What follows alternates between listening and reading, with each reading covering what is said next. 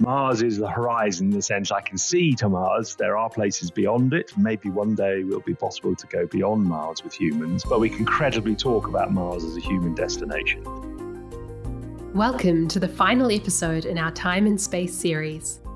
At the sake of sounding cheesy, it is actually a very exciting time for space right now, as ESA seeks its next class of astronauts, looks forward to three astronaut missions to the International Space Station, including that of Thomas Pesquet, who's up orbiting Earth right now, and then looks forward even farther to exploring the Moon and Mars.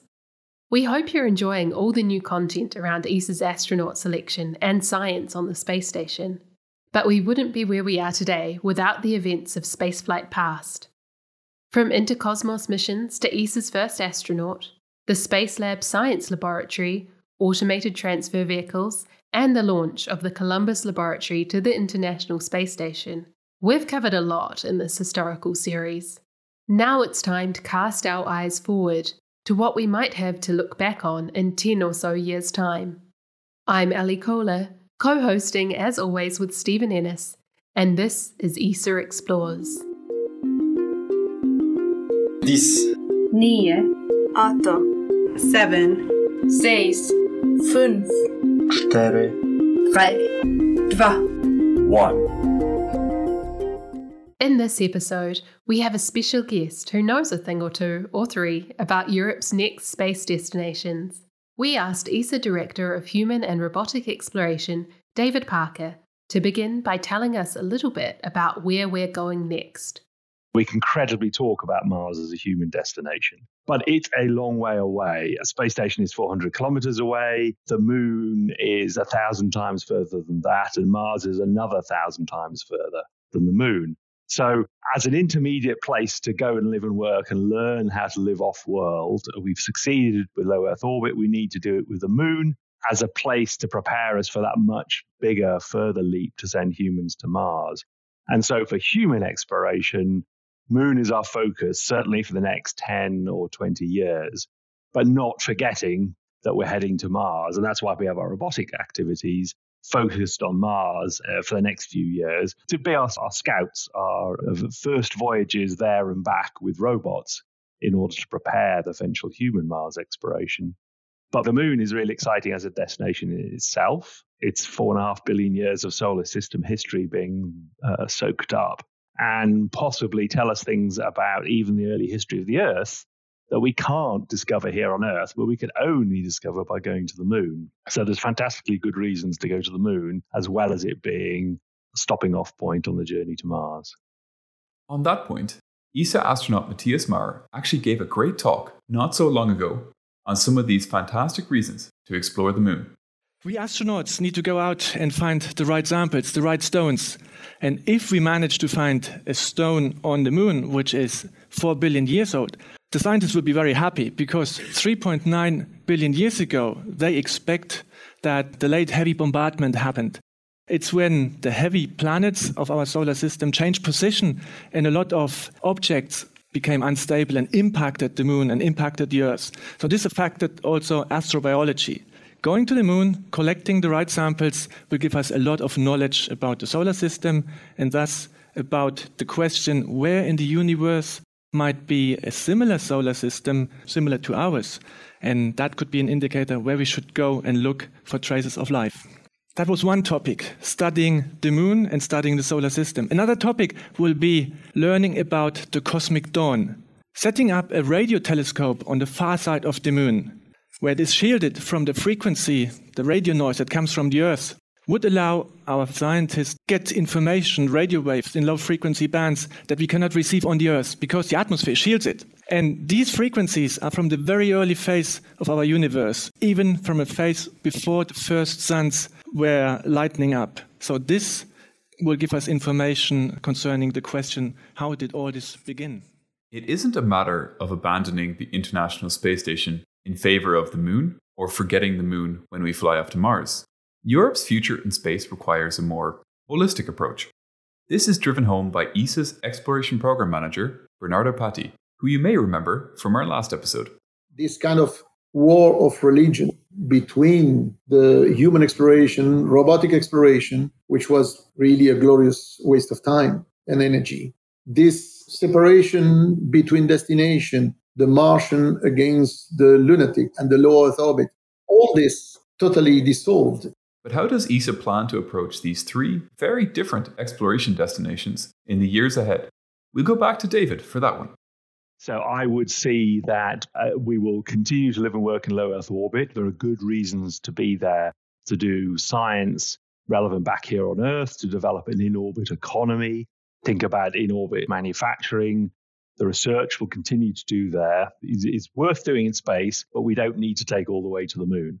For the moon, the first thing we need to do is establish a foothold. And the foothold, if you like, the, the base camp is the Lunar Gateway. So that's our first permanent infrastructure around the moon to allow us to then repeatedly go back to the surface of the moon with humans and then explore regionally. Now, what we're particularly interested in this going forward to the moon, if you like, as opposed to just back, are the polar regions. The polar regions are interesting scientifically. They're interesting because they might give us long periods of sunlight to live and work continuously on the moon and other resources that will support our exploration. So then I would see regional exploration around the polar regions of the moon, and then maybe that famous idea of a moon base. So the first permanent outpost on the surface of the moon. And while we're doing all of that, we'll be preparing the, the further steps, the technology we need to go to go onwards to Mars. So yeah, it's a continuous expansion that goes from early exploration to outposts to continuous occupation, if you like. And one day we'll do that with Mars. And then when by that time we're able to do that, maybe we'll, we'll be able to think about those much more distant journeys. And always happy to talk about the, the fantasies of going into deep space, into the into the gas giants, going towards the gas giants and the moons of Jupiter and Saturn, which would be fascinating destinations for humanity one day. You've given us a big picture of this exciting future for Europe, but each journey needs to start with a step. So, what is the first step, or where are we at now with going to the moon? So we're uh, at this very exciting point of inflection where we're preparing the transportation to get us forward to the moon. So the SLS rocket is preparing for its first flight. Uh, on top of that will be the first uncrewed Orion vehicle. So Orion is the new deep space space vehicle, and of course using the European Service Module for its power and propulsion. So we've already delivered the first of those. It's been tested and it's uh, preparing to go. We'll deliver the second one during the course of 2021. Uh, so we're already planning up to number six and potentially number seven, eight, and nine of the European Service Module. So that's our transportation to get into deep space. Where are we going to go to to start off with? Well, it's the Lunar Gateway, our research outpost around the moon, much smaller than the International Space Station. And most of the time operating robotically. It'll be a robotic outpost around the moon with visits by astronauts for a few days, then a few weeks, and then a few months at a time. A great place to do science by itself. It's kind of a permanent command module around the surface of the moon. If you those of you familiar, thinking back to the days of Apollo, the Michael Collins on Apollo 11 on his own, rotating round the round the moon whilst Buzz and Neil went down to the surface. So David Parker just mentioned Michael Collins. We recorded with David Parker in late March of 2021, and sadly, on April the 28th, Michael Collins passed away. Before we get back to David, all of us at ESA would like to share our deepest condolences with the loved ones of Michael Collins. Few may know that Michael Collins was actually born on European soil in Rome, Italy. As David Parker will now explain, an exciting future is being built, thanks in no small part to the pioneering work of Michael Collins and the teams involved in the Apollo missions. Well, we'll have this permanent infrastructure there now, able to be reached not only by the giant SLS rocket, but also by commercial rockets. It's possible for us even to potentially to even send payloads to the gateway using Ariane 6. That's the exciting prospect because we're going to contribute two out of the three habitable modules of the gateway. We've also agreed with NASA now that there will be three seats for European astronauts to fly to the Gateway on Orion through the through this decade. ESA is not only contributing two to three of Gateway's habitable modules, as David just explained, but also the European service modules that will power NASA's upcoming Orion spacecraft. More about this in this next clip with ESA's European service module Test Campaign Manager Pierre Bouvier. The ESM's technology builds on systems used in ESA's automated transfer vehicle, which ferried supplies to the International Space Station between 2008 and 2014. It provides thrust from the propulsion system.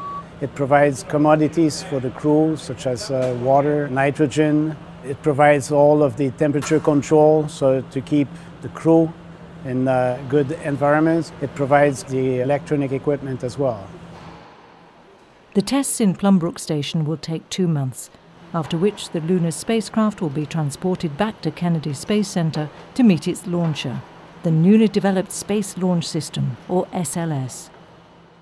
With all these pieces coming together, David Parker explains what we can expect from a visit to the next destination for human space exploration. Well, a mission to Gateway is going to be a whole new experience. It's really going to be exploration like the days of the 60s. So, the first thing is imagine ascending to the top of this enormous SLS rocket and strapping yourself onto the most powerful operational rocket in the world, being blasted into space, and then leaving uh, on a translunar injection. And that was amazing words. TLI is go.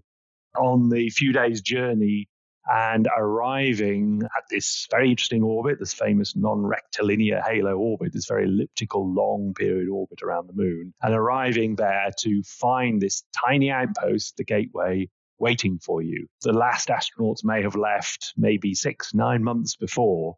And so, no doubt, you'll have to uh, check the status of the hardware, the robotics on board. There's a robotics arm provided by Canadian friends maybe experiments inside where results are to be downloaded and taken on board. And then, uh, of course, you're going to want to look down and see the moon and prepare for your sojourn. And maybe there's maintenance to do, maybe there is science to do. It's, it's going to be very different from the space station because the volume is not much bigger than a few camper vans. It's not the 747 space you had on the space station. So that will be maybe a bit of a shock for a long time ISS astronauts. But then it'll all be over quite quickly by comparison, maybe a few weeks, maybe a couple of months, and you're on your way home. Another few days coming back, and then, of course, the much faster, much more exciting return to uh, the surface of the Earth coming through the Earth's atmosphere, coming back from the, the moon at uh, much greater velocity and then hanging under those parachutes and the, into the ocean. So, an amazing combination of experiences, I would think. It's hard to imagine what it'll be like. And with that incredible image, we end this series of ESA Explores. Thank you for joining us on this journey through time and space. We covered some of the most memorable moments for human space exploration in Europe with the people who helped history happen. If you'd like to know more about opportunities to become involved in an exciting space sector, we encourage you to listen to our ESA Explores astronaut selection series featuring interviews with a number of different people working with ESA today. You can also find out more about space safety and security on our sister podcast, ESA Explores Space Operations. If there's anything you'd particularly like to know more about, don't hesitate to let us know on Twitter at ESA Spaceflight using the hashtag ESA Explores. And if you like what you hear, don't forget to subscribe and share via your favourite podcast platform so we can reach even more space fans in Europe and beyond. Thank you for listening to ESA Explores.